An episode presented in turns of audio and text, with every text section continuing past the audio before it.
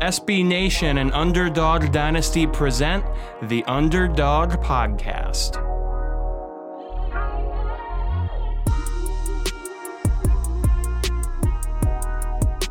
And we're back with another episode of the Underdog Dynasty Podcast, AAC edition. My name is Dan Morrison. That is Emily Van Buskirk. How are you doing today, Emily? I'm doing great. How are you? I'm tired. I'm in Massachusetts now. Oh yeah, you're home for the holidays. Yeah, and I'm tired and cold. Yeah, I bet it's cold. I've heard it's crazy. Yeah, so for this weekend, Friday night, or Friday's supposed to be actually pretty warm for the time of year around here. It's going to be in the upper 40s to lower 50s and raining all day. Oh and then that Arctic blast is going to hit overnight and it's going to drop like 40 degrees overnight. Yikes. Stay down. So it's going to be a cold, cold, cold, cold ass Christmas. Um, That's fun. yeah. Sorry, we can't all live in the Bay Area. No, it's to be fair, like it is very cold here, more so than usual. So Well, I, I came from Orlando. It's like 50 degrees in Orlando right now, which is colder than it's used. Than it's yeah, everyone's having like a, a lot. It's a lot colder this time of year right now. So It's, it's countrywide right now. you know what else is cold?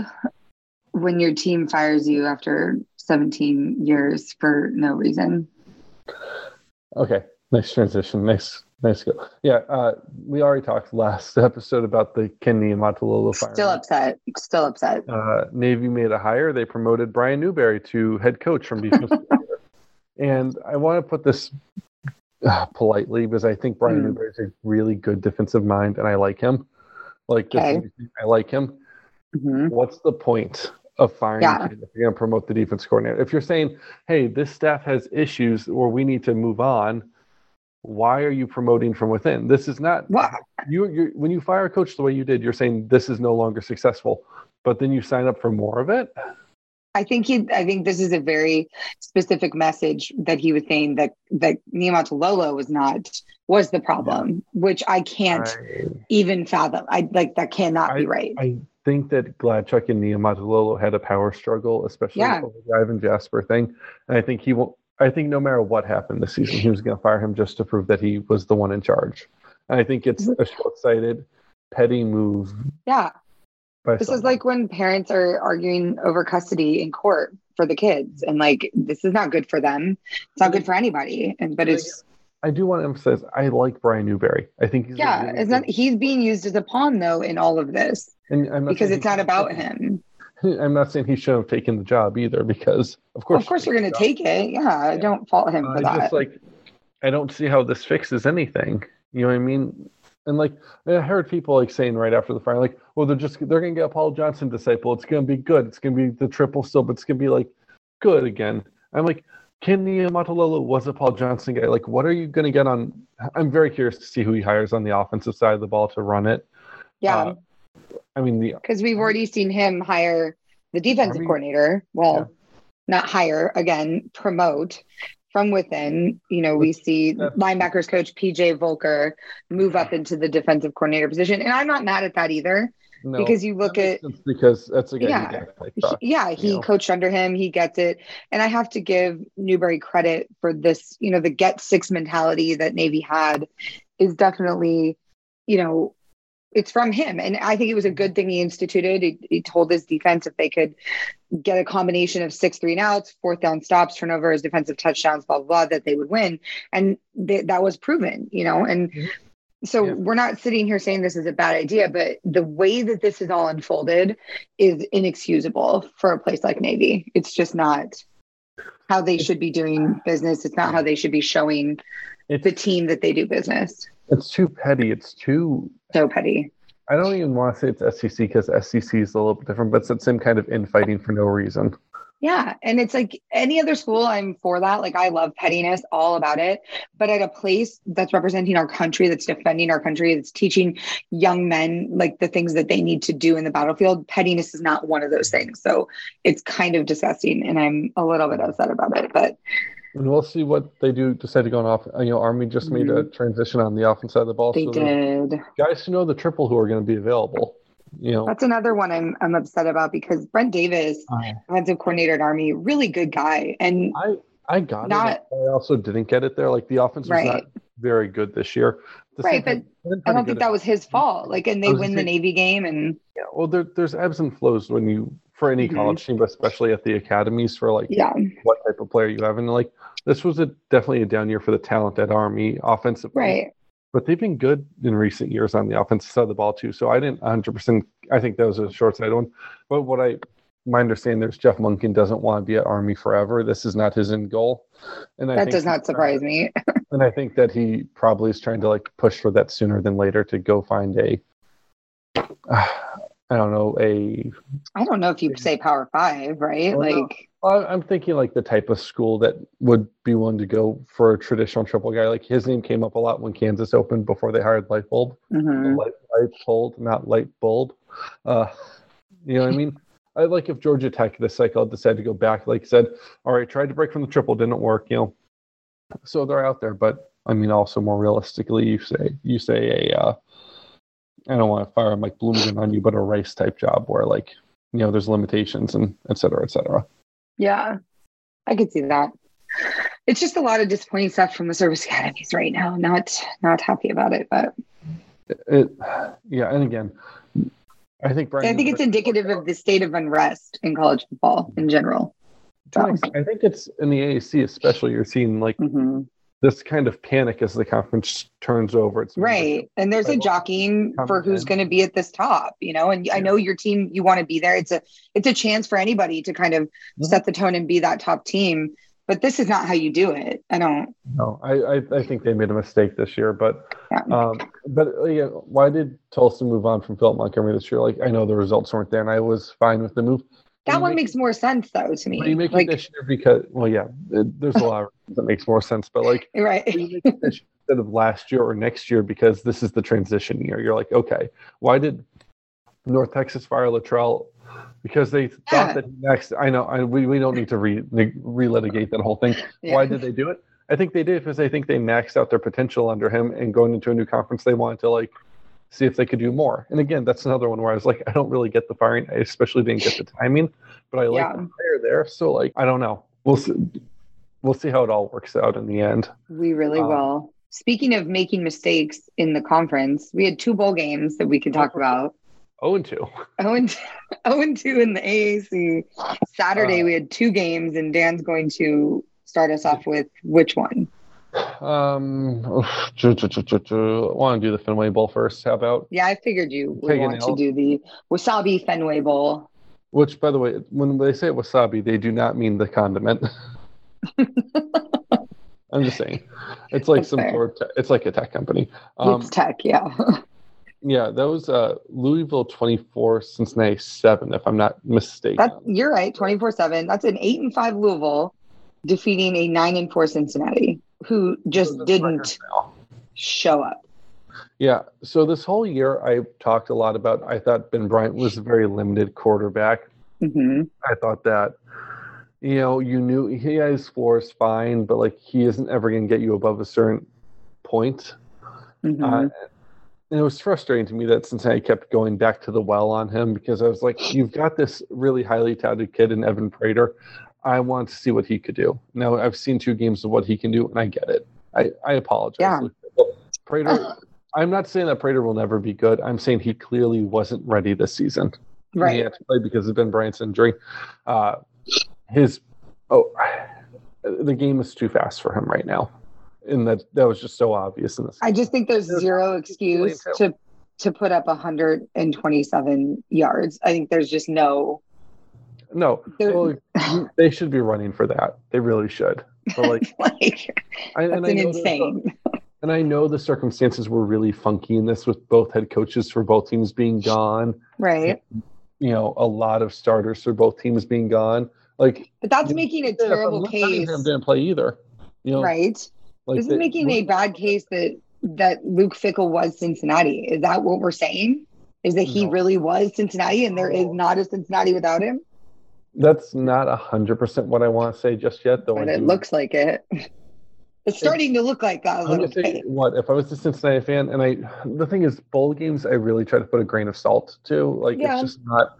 They're not a great sample in reality of like how good teams actually are because of numerous like again because both teams are on interim coaches. Maybe Kerry Combs is just a bad head coach, and Deion Branch is like, But, but You it's what I mean? the it's the same guys that that Fickell had. It's the same. Mm. I'm assuming of- Gabe.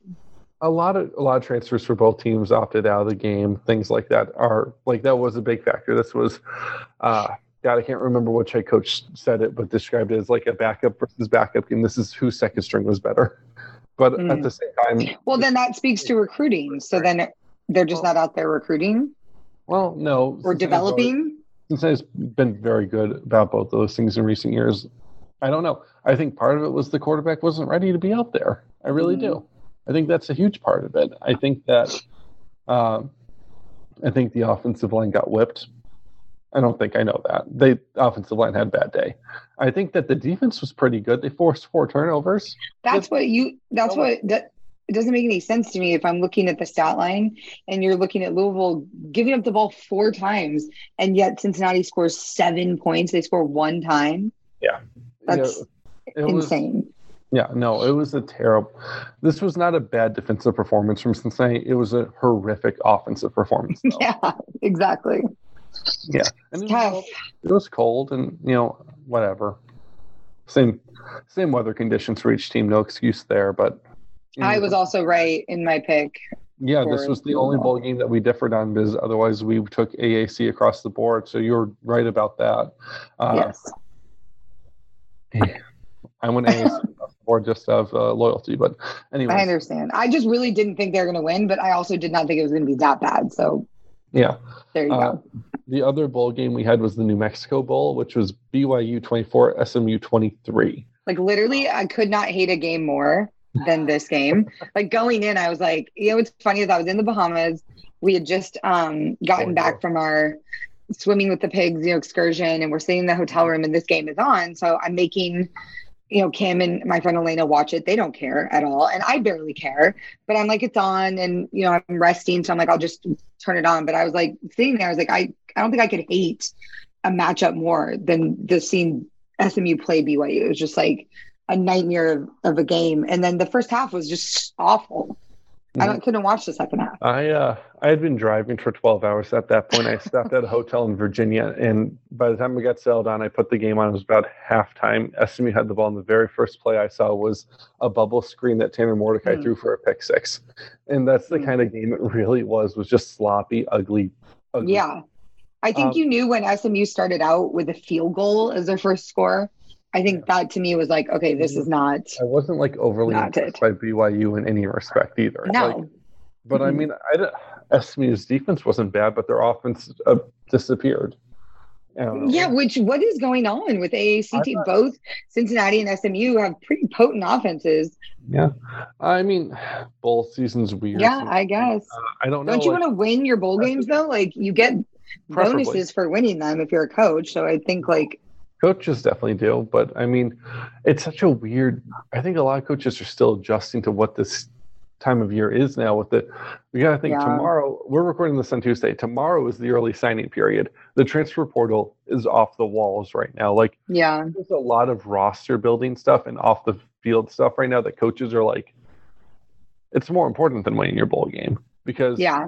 Getting your roster right for next season and going and winning 10 games in the regular season is frank it is more important than winning the new Mexico. Well, I Because agree with right you, now- but getting transfers in and getting that signing class right this year is so much more important than beating BYU in this game. It is. this is what people are going to remember though until Yeah. we see them play next year. And this is what you're going to look back on. Knacked in a few bowl games though, and he ended up with a Power Five job. So like, I'm not saying that it's detrimental, but I don't, it's not good. You know, No, it's no. like, it's not good to end your season this way. I, Always I will give a shout out to Tyler. Lavine, the the running back from SMU. He actually had a very like better game than we would think because the passing Mm-hmm. was so bad. He was able to carry the ball 23 times, 91 yards, and one touchdown. Not it, super stellar numbers, but was impressive in the plays that you, that he did get in on. So and that, I just want to before we wrap up, I want to talk about that final sequence of plays at the end of the game. For, you know, so they score a touchdown to make it 24-23 with like eight seconds left, and they choose to go for two instead of playing for overtime, which I am all for because yeah, no one needed more of that game at that point. You know I mean? no. Go win it, win it or lose it in regulation. I'm all for that. The play call they made for their two point conversion was the dumbest two point conversion play I have ever seen. I watched it several times. Best I can tell, it was a run pass option where the pass option was a bubble screen behind the line of scrimmage on a two point play that was covered. The run option was a quarterback draw, which was Hmm. also covered because they didn't have numbers in the box. So when they took away the bubble screen, Tanner Mordecai had no chance but to run into a crowded, like a box where he didn't have numbers, and he got stuffed. And he's not that good of. He's not like an atrocious runner, but he's not that good of a runner. You don't think of him as a runner first, you know. Yeah. And why are you not designing a play where if I'm fine with it being an RPO, but why does it not give to the halfback and then have someone like one or two routes in the end zone to throw to? Why is the whole thing playing take like you need to go three yards? Why are you doing this behind the line of scrimmage? That makes Mhm. sense. Play call was atrocious. Decision was good. Play call was atrocious. The worst case scenario in that situation. so Just like it was tough. I, I'm, you know, hats off to Yeah. everybody that watched the whole game and made it through. You guys are the real MVPs if if you did that. So yeah. Speaking of other AAC bowl games, we are going to continue our theme of having just phenomenal guests on this Underdog Dynasty AAC podcast. And yes, it is another Tulane player, okay? Because oh, they're in, yeah, they're in the biggest bowl game of the conference. They're playing USC in the Cotton Bowl on New Year's Eve, which is about to be the most epic showdown, I think. I'm very excited for it. I'll be out there. This guy is going to be out there too. So stay tuned. We're about to get on the horn with one of the Tulane players who's going to talk about how the Green Wave is going to attack USC offensively and what the game plan is to beat this Pac 12 powerhouse. So stick around. All right. Thank you guys for sticking around. We have a special treat for you. Yet another Tulane football player joining the Underdog Dynasty AAC podcast. Another first as well. We love breaking these guys in. We love having them on and having them share their stories with you. So, without ado, I'd like to officially welcome Tulane tight end Tyrick James to the Underdog Dynasty podcast. Welcome to the show. How y'all doing? How you doing? We are doing good. How are you doing? I'm doing great. Feeling good? Living good? Yes, ma'am. All day. It's hard not to in New Orleans, honestly. Mm-mm. It's, it's very it's very hard. if you have a bad day in New Orleans, it's Something's wrong with you. something wrong with that person. whose, whose fault is it really?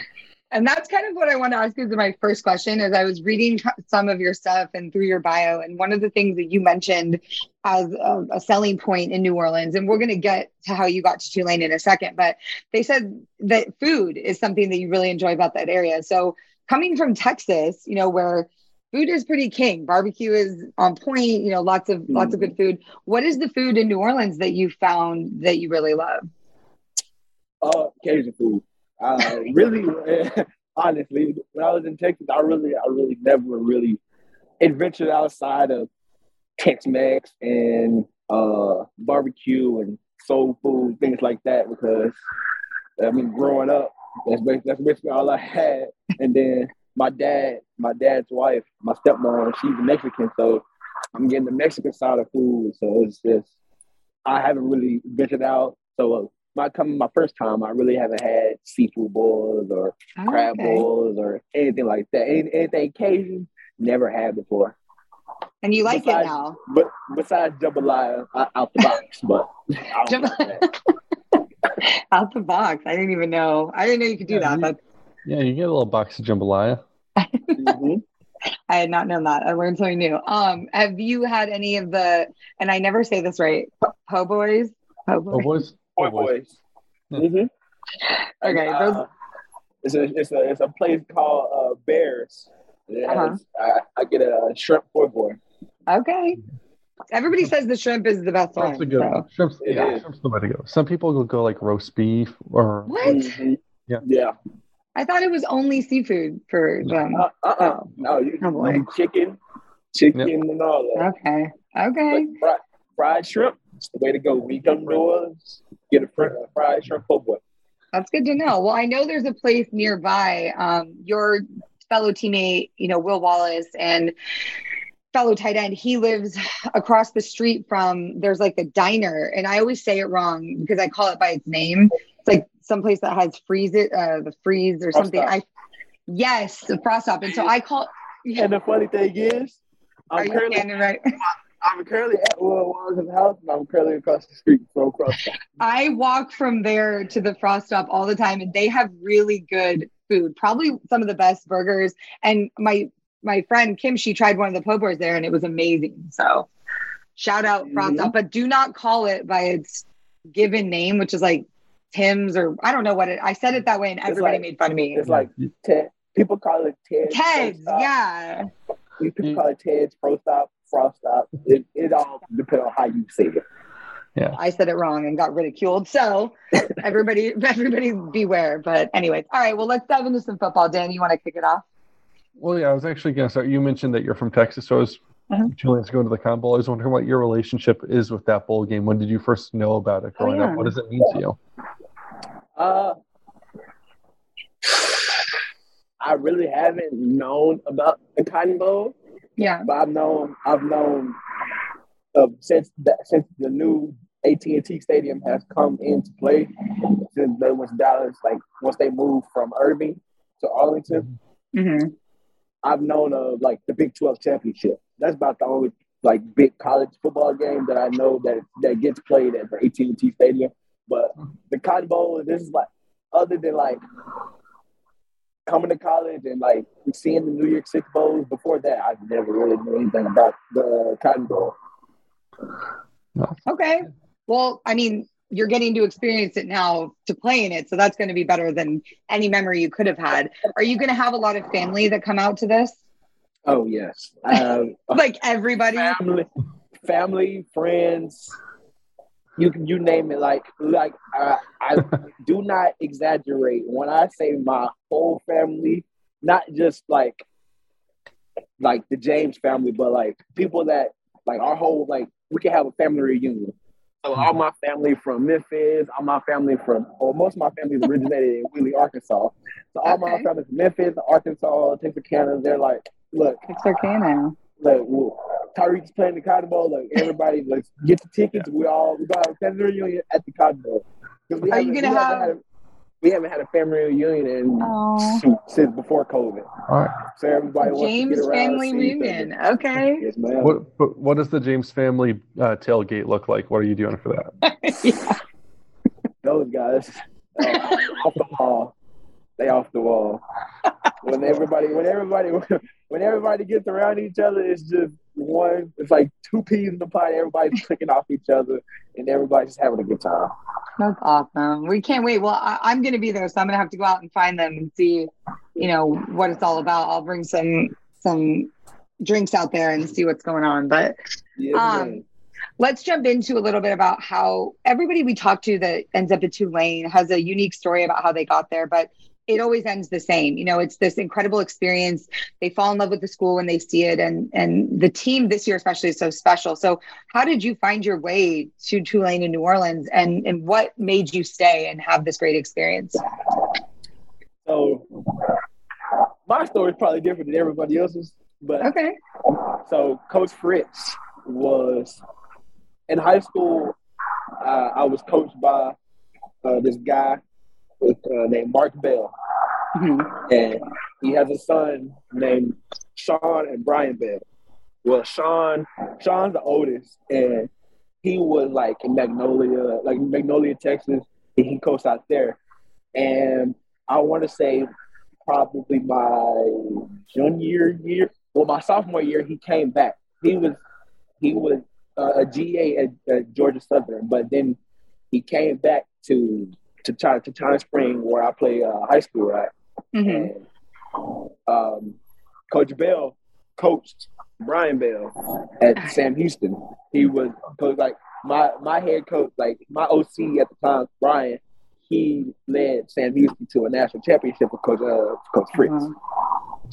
And Okay, so Uh, he knew it. Coach Roos, Coach Roos, yeah, Coach Roos at the time, Coach Doug Roos, he was uh, the OC, and um, so go my, my coach, he just knew basically all the background of Coach Fritz and everything like that, and so the thing when the, the offense that we were running in high school Mhm. it just so instant, unconditionally like they ran the same offense here at Tulane, and I was such a big I was such a big factor in high school in my offense because I played quarterback, running back, wide receiver, tight end, play all those. I was I was successful in all the positions. I was just like, shoot, this offense is the same offense that I'm running here in, in high school. I might as well go to it in college.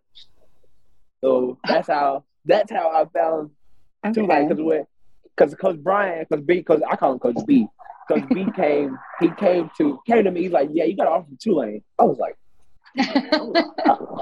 "What is that? Wh- Where is that?" I don't, know, where, I, don't know, I don't know who that is. I don't know what that is. I don't know where's that. Then I started doing research. I was like, "Oh, it's New Orleans." So when it came time down, when it came down time down to it, I was like, "Oh." I every like most guys want to stay in Texas, like Right. Texas football is so big.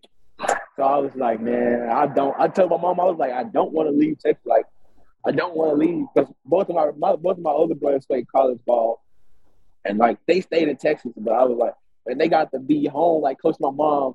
I was like, I'm the only one like that. That got they got to go far. I don't want to. I don't want to leave Texas. so my mama was like, No, you're leaving Texas. Get away. Did your mom like? Did she like Tulane? Was she in favor? Like, Yes. because it's an academic she- school and all that. Yeah.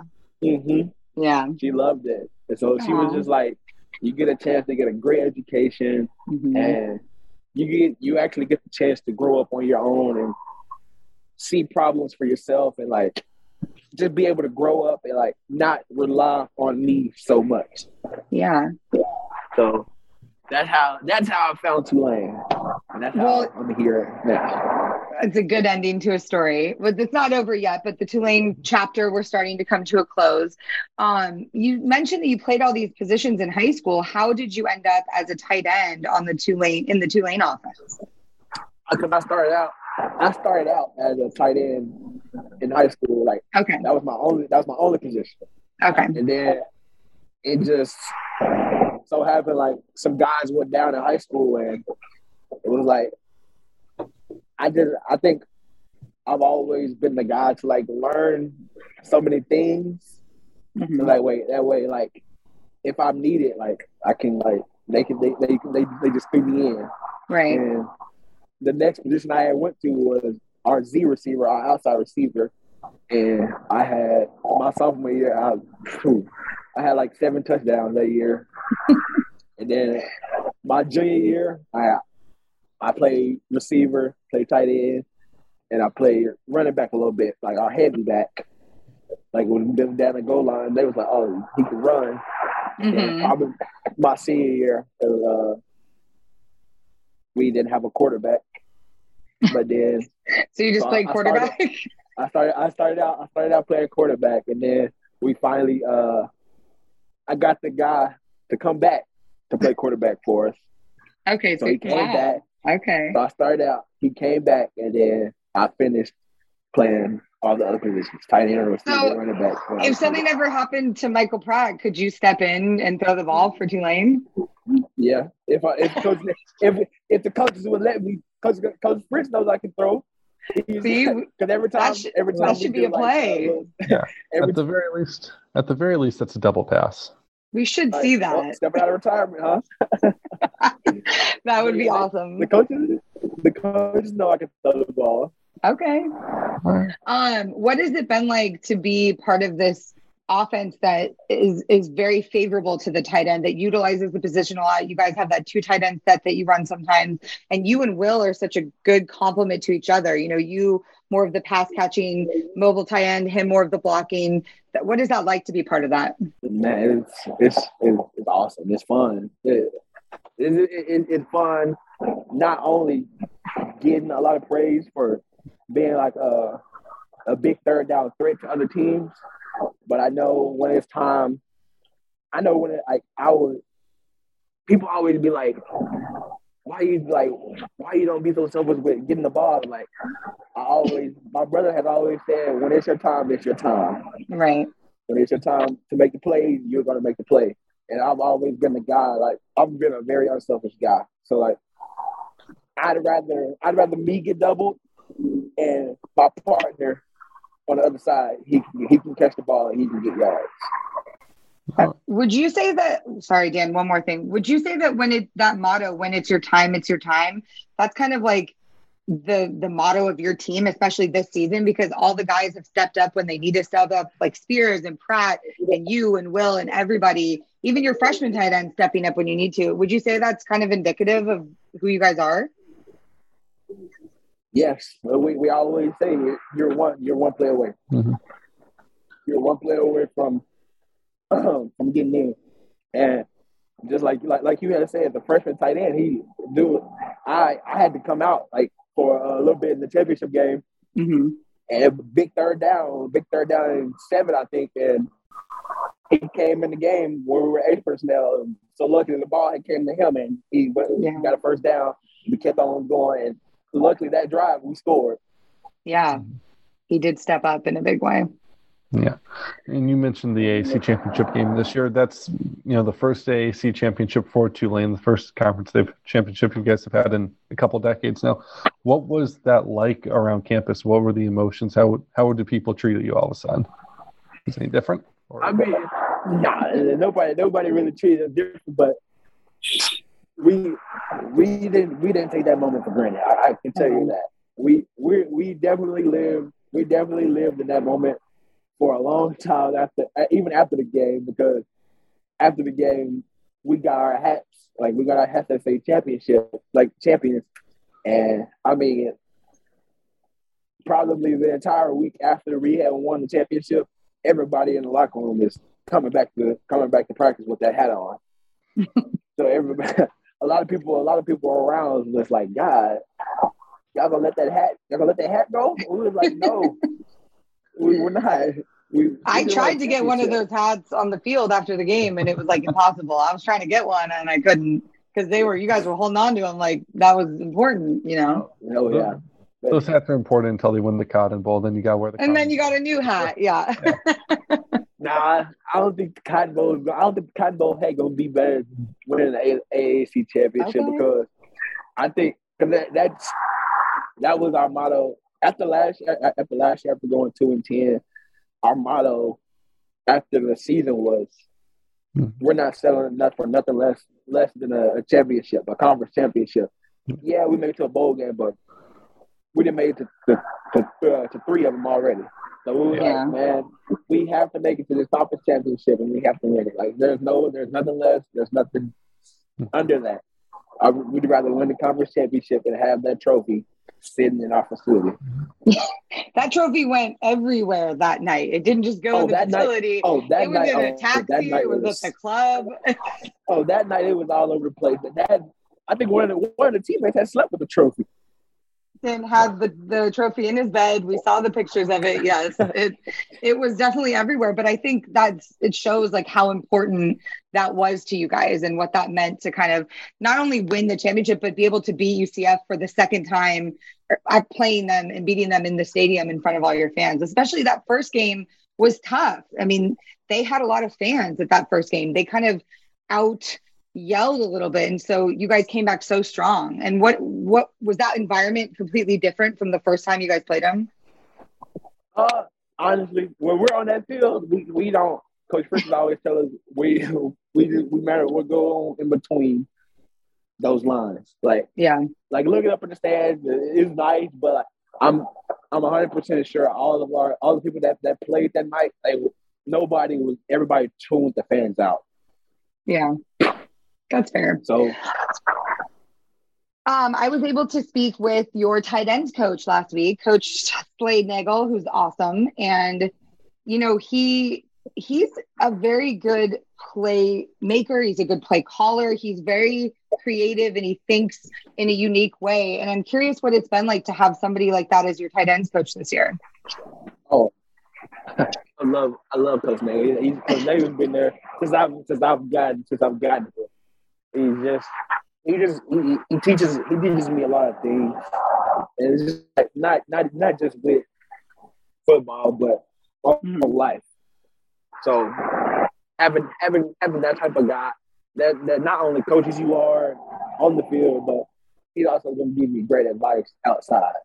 Oh, Football. what what's like a good piece of advice he's giving you off the field, like dating advice or like school advice? It's not. It's really probably the best advice that he's that he's given me uh, since I since I've gotten here because I I I wasn't really like on my own per se, mm-hmm. but my mom she tried to get me into it. But when I first got here, probably the best advice that he's gotten me is know how to manage your time. Mhm. Your time on your time on your time on this earth is it's not it's not you're only here for a certain amount of time. Right. And he's like, "Man, know how to manage your time because when you once foot once this football thing is done, it's like, look, you're gonna have to go into the real world and then you're really gonna have to manage your time. So it's like can't be just teaching us all these things of not being late or showing up two minutes before the meeting starts. It's not. It's just you're late basically because let's say you show two two minutes early on the job and you walk in late, you're fired. Is when like he always like you're fired or or like or like he, he always jokes. He always jokes. Sometimes he'd be like when, when somebody like comes in late to the meeting, he's like, "Yeah, you would have been fired right there." You would have been fired. Yeah, exactly. Or either either fired or like if you're going to the next level, he's like, "Yeah, you're fine." You'd be Like, if fine. you had- yes. If you had money, if you had money, you, you'd give me some money right now. yes that is exact i'm glad that he prepares you for that next level because you know this is the time when we're looking to see you maybe make this jump to the to the nfl and play at the next level. He talked about how you've improved your blocking game. That's something that when you started to now that you've made a huge strides in what do you think that you would bring to an nfl team as a tight end especially in a time right now where tight ends are a huge part of the nfl you know offense I this is you got to sell yourself, man. Here we go. What do you got? Ah. Honestly, I I really don't like. I really don't even. I I really let everybody. I've always been the person to let everybody else tell my game. I've never because I'm such a humble person, and Right.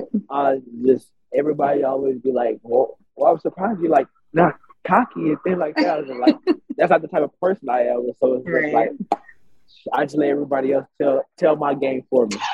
Okay.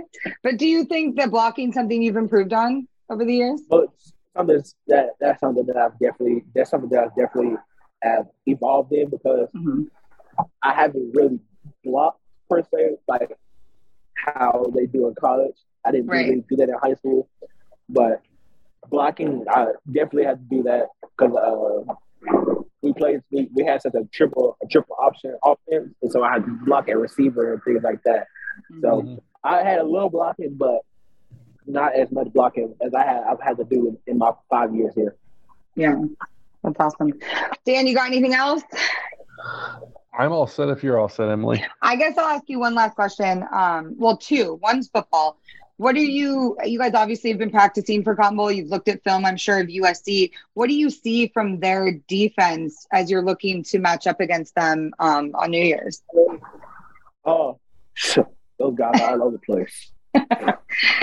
they all They're pretty big. Yeah, I mean, everybody says that. Everybody says y'all think it's a mismatch. No, we don't. We don't think it's a mismatch. We think it, we don't have go out there and have some fun. And there was uh, yeah, those guys they they just really they they fly around and they got they got they got some good players on the team. Yeah. So you guys are going to have to run your routes tight. You're going to have to hit everything well, not turn the ball over, right? Like these are all things that are being talked about. Yeah, yes, ma'am. Most definitely, most definitely having uh, ball security because uh, those guys are like when I, when I tell you they be flying around like they're they're top of the nation in turnover uh, takeaway margin. Yeah. And so Yeah. Coach Fritz and Coach uh, Coach uh, Nagle, they and Coach Boda, they've uh, they all be like ball security at a premium at its all time high, even when you're even when nobody's around. Right. You better sleep with that football. Yes, ma'am. um, okay, my last question is a fun one. We just do this all the time with guys. So if you were going to somebody on your team because you had like let's say you're going to, you know, the NFL draft and you got to dress, you got to drip nice, who are you going to on the team for fashion advice? my homeboy, my one, one- my like my dog, uh, The the other Tyreek, Tyreek Presley. Okay. Why why would you go to him? If it's it, it, wait, are, okay, so okay, so is it anybody on the team or is it like anybody in general uh, that's involved with football? I mean, I'll- Yeah, we'll do the team and then who is there someone else in football that you would go to? Most definitely.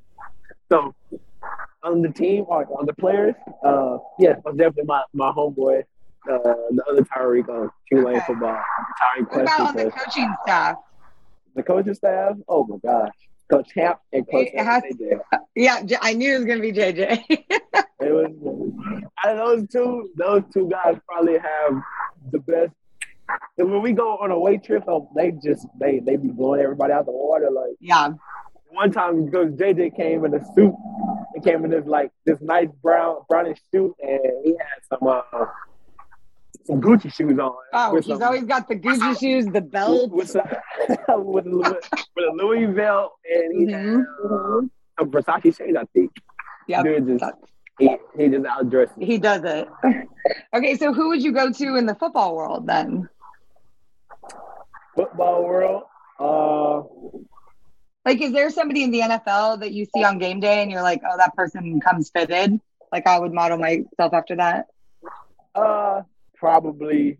Lately, I've been seeing like the style. I'm like, I like uh, Ezekiel. The way he's been dressing lately. Okay. He's been dressing Okay. real, like real nice. He like casual, but still kind of fancy. Okay, I dig that. Awesome. Well, we can't wait to see you in the Cotton Bowl. I'll see you out there in Dallas, and I, I'm going to be looking for the whole James clan. I hope they have T-shirts that they're going to be wearing for this reunion. I mean, they, they gonna be all over the place because once we once we have uh, won the championship, my cousin uh, Tristan he had called me. He was like, "Yep, we're gonna be down there in Dallas." He's like, "We, we gotta get we getting the whole family." It That's was, It was awesome. just funny. It's going to be a party, and hopefully we'll have something to celebrate a Tulane victory. So, Yes, ma'am. well, thank you so much for coming on, and we will see you. I'll see you in Dallas. All right. Thank you. Bye, Bye Derek. Thanks for that. Wait, hold on one second. All right. That was pretty awesome from Tyrick, I think. But uh we're not done. We are doing our own little award season kind of jam now, I guess is how you'd say it.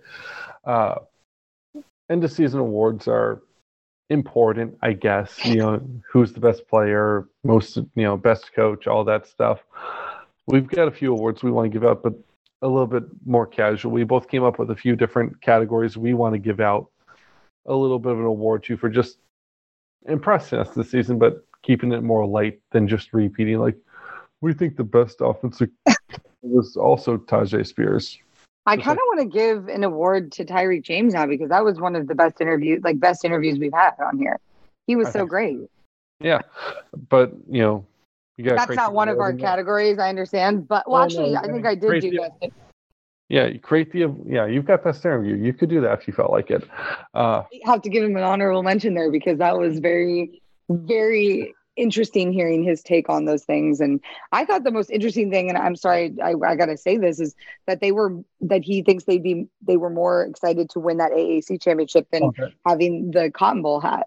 that jumped out to me and Yeah. i actually think that's a really good healthy attitude to have in the modern game i think this is a very broad uh, brush i'm going to paint real quick but i think way too often we become obsessed with the postseason in college football and specifically the playoff and i guess this is more of a power five issue in general but like you know i mean you have this rhetoric that the playoff the playoff the playoff that's what matters and it, that's what devalues bowl games is when people are told like say you're you know, say you're Tennessee this year and you were told all year, oh, you could make the playoff. That's what really matters most of all. And then you fall short and you're in the Orange Bowl. It makes the Orange Bowl not feel special, which it should feel special.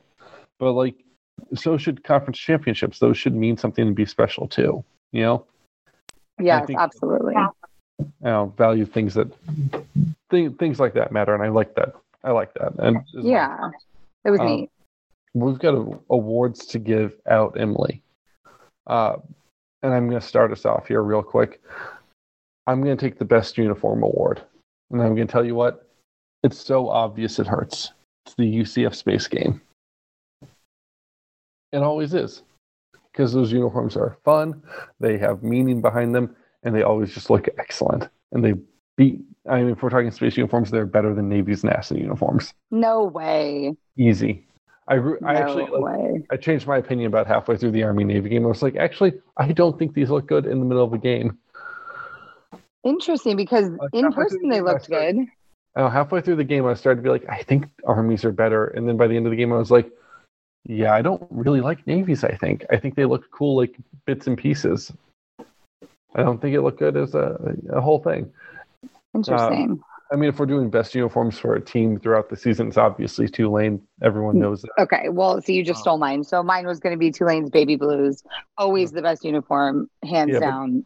That's like, I mean, depending on the combo they go. I, I like when they blend the baby blue with the olive green a little bit. I don't Yeah, I don't need to be pure baby blue, but uh, yeah, no, Tulane obviously has great uniforms just by their nature. I think you know I'm giving UCF credit for the space scheme specifically. well, mine was Tulane, so there you go. Well, That's my least favorite uniform. Emily was What? those black and like royal blue uniforms that SMU wore, like the all black things. Hated those. Don't know why. Usually like black uniforms. Hated those. Sometimes they don't translate. Like the idea of black is nice, but I think it bothered me that the blue felt like a different shade of blue than what SMU normally wears. And I like SMU's regular uniform, so I was just like, I don't know what's the point of this. when I saw it on the screen, I was like, "Oh, this is kind of sick," and then I was like, "Oh no, it's not."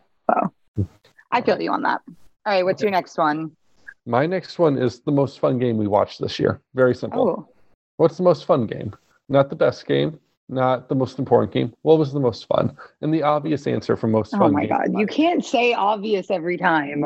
in my opinion, I added Okay, there we go. SMU 77, Houston 63. Oh Like, it was dumb, it was nonsense, and it was just fun. And I don't think I need to defend that argument, that point. No, I think that's a fair thing to say. I went ahead and, and did Army Navy just because for me, like that's the most fun experience of a game. Maybe not the most interesting game, but it was historic. We got to see this exciting double overtime and and all the pomp and circumstance is I'm- so I'm- great. So Glad you chose the exact opposite game of me. Yeah. yep, zero points. Run the ball, none points. And you know, in, in all fairness, there's a ton of games that are purely fun. Like ECU Temple was insanely fun for what it Mhm. was. ECU games tend to be fun, whoever Yeah. they're playing. I feel like so. Like, You know, there's just been a ton of really fun games this year in the conference. And I think don't take that for granted. Right. Uh, the next award I- that I need to give out is the best coach sideline moment, and this is Yeah. something you saw Coach do on the side. Like last year, it would have been Gus Malzahn coaching from crutches and stuff like. This year, for me, it's Dana chugging a Red Bull at noon against. Okay, that the cameras count just walking back and forth, pacing, chugging Red Bulls, and I thought that was just the silliest, most Dana thing there has ever been. And you know what? My I liked it. Mine is also Dana Holgorsen, but when he told the fans to go F themselves and to shut the F up. Back, So. Yeah, back to back. Both are perfect Dana moments. Yep. Duality of Dana. Uh, wow. Uh, moving on. Then I've got the most electric play of the season. I bet ours is the same here as well. Mine's the Alec Holler one-handed. Yeah, it has to be. It has to Yeah. be. Mine is too. Has Yeah. to be the I, best. I don't know how you would pick anything else. Right. You know, and I'm there was other electric plays. I don't know how you could say any other game was more In a rivalry game, you know, the way the catch went down, it was incredible. The, yeah, the point in the game, uh, the fact that you, UCF needed that to make the conference championship game, and at that point, potentially the Cotton Bowl if they had beaten Tulane. You know, everything about that was great. Uh, and then I had this is similar to one that you have, but mine was the biggest off-field surprise we saw this season, and for me, it was Fickell leaving Cincinnati because the dialogue around Fickell has been that he would only leave Cincinnati for like two jobs, maybe three. It'd be Ohio State, Notre Dame, maybe Penn State. They went to Wisconsin. Not a bad job. Good Big Ten yeah. job. But still caught me really off guard. Interesting. Mine's off field surprise is not uh, football oriented, but it was when I found out that Seth Henigan is an expert ping pong player, and that's what he likes to do in his Okay. spare time as a hobby. So Yeah, that is surprising. I thought it was kind of, yeah, I was I surprised. think it actually makes sense. It's a hand-eye coordination thing that he'd be good at it, right? I mean, I think yes, it does make sense, but it's also he doesn't strike me. I don't know. It just it, it didn't go with the vibe of a you know group of five quarterback. Like I was very surprised to hear that, and I guess he takes it very seriously, and his whole family does it. So it's kind of this neat little quirk. So that was my Cool. Cool, yeah, cool. that was fun. All right. We get some awards from you. Yes. So my first one is clearly derived just so that I can give it to one person and one person only. It is the Thick King honor for the AC, and it obviously goes to Holton Ahlers. Um, he is our Thick King. He is the thickest quarterback in the AC, so he deserves some recognition for that. I'm not sure how you're going to pick somebody else, but Okay, you could well- try. I'm gonna have to step on your toes. I'm gonna have to. St- I'm gonna have to hurt your brand. I'm going to fullback. Daba Fofana Okay, Daba Fana, I'm here for that. had a great year as the Navy fullback. Fun to watch. Great power up the middle. You know what? There's your thick king. He's too young, but I think give him another year or two, and he might give people a run for his money for sure. Okay. Okay. I like it. All right, the next one is best interview. And obviously, after today, I want to say Tyrick James because he was incredible. But prior to this, I actually put Alec Holler because I thought his interview on our podcast was really interesting. How he told us his story, being a walk on, and how Gus knew his name and then put him into the system. And he had this incredible year. So I, th- I thought that was a really good interview. I tried to avoid our podcast where I was trying to think of. Oh, I ended up. No, no, it was fine. I think I misinterpreted your note. just Um, best interview you saw. Yeah, that's what I went with. And I went back to the Dana Holgorsen well after they beat UTSA, talking about drinking vodka and Red Bull. And Yeah. again, just the Dana Holgorsen brand this season has been truly, truly ridiculous. Yeah. Pretty much all- any Dana Holgorsen interview is going to be good. That's all I ever want from his is just nonsense and offense. Never changed, Dana. Yeah. Um, all right, most shocking conference news. And for me, that was the firing of Ken Niumatalolo. Had to be the most shocking thing that I saw. Yeah, I. It, the way that went down was really shocking to me. I. For me, I we decided- knew he might be in the hot seat, but the way that they did it, especially right after the Army game, like that, no. Yeah, for me, I went with I kind of cheated and went with something from the off season, uh, which is that just re- realignments happening now, not two or three years from now. The news that you know the three or the three teams are leaving after the season, and the six are coming in happened over the summer. So I used that. That Um, was that was surprising when it happened. I like that. Feels so long ago. So my second to last category here is surprising, most surprising performance in the AAC this year, and I had to give it to Temple quarterback EJ Warner for coming in as a freshman, taking over for D'Wan Mathis after he just like tanked. Um, slash was probably still hurt. Slash, who knows? And I eat, I eat a little bit there because I thought this was going to be Mathis this year. I thought with all this stuff gone, he was going to be the guy he just wasn't talented. And that's kind of what I heard from former Temple coaches later is like he just wasn't as good as everyone thought he was going to be or was should be or whatnot. So you have EJ Warner step in, have incredible games. Of course, he's Kurt Warner's son, makes sense. But as a freshman to take that on, it was very surprising to see him do so well. Emily, I gotta tell you what, I had EJ Warner too. How could you not, right? I had him specifically in the month of November too, when it felt like he got past this like hurdle and started to really take off offensively. With the It was it was fun to watch. all of a sudden Temple was like clicking on offense, and that was I thought really cool. It was neat. All right, last one is best and worst crowd this season. All right, So for my my best crowd, I had to go Tulane. Mhm. Even when and especially when UCF was there, it was the best crowd I've seen in college football in a while because they were so fun, engaged, and all that stuff. Um, and my worst one was Houston.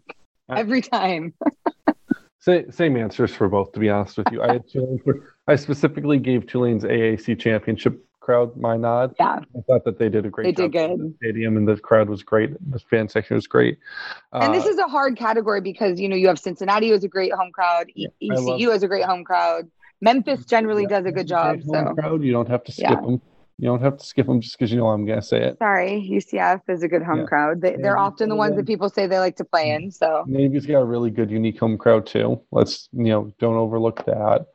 Um, yeah, I also had Houston as the worst. I specifically picked up the Temple game because that's the one I sent you a photo of the stands that they're showing like at kickoff when there might have been a dozen people in them.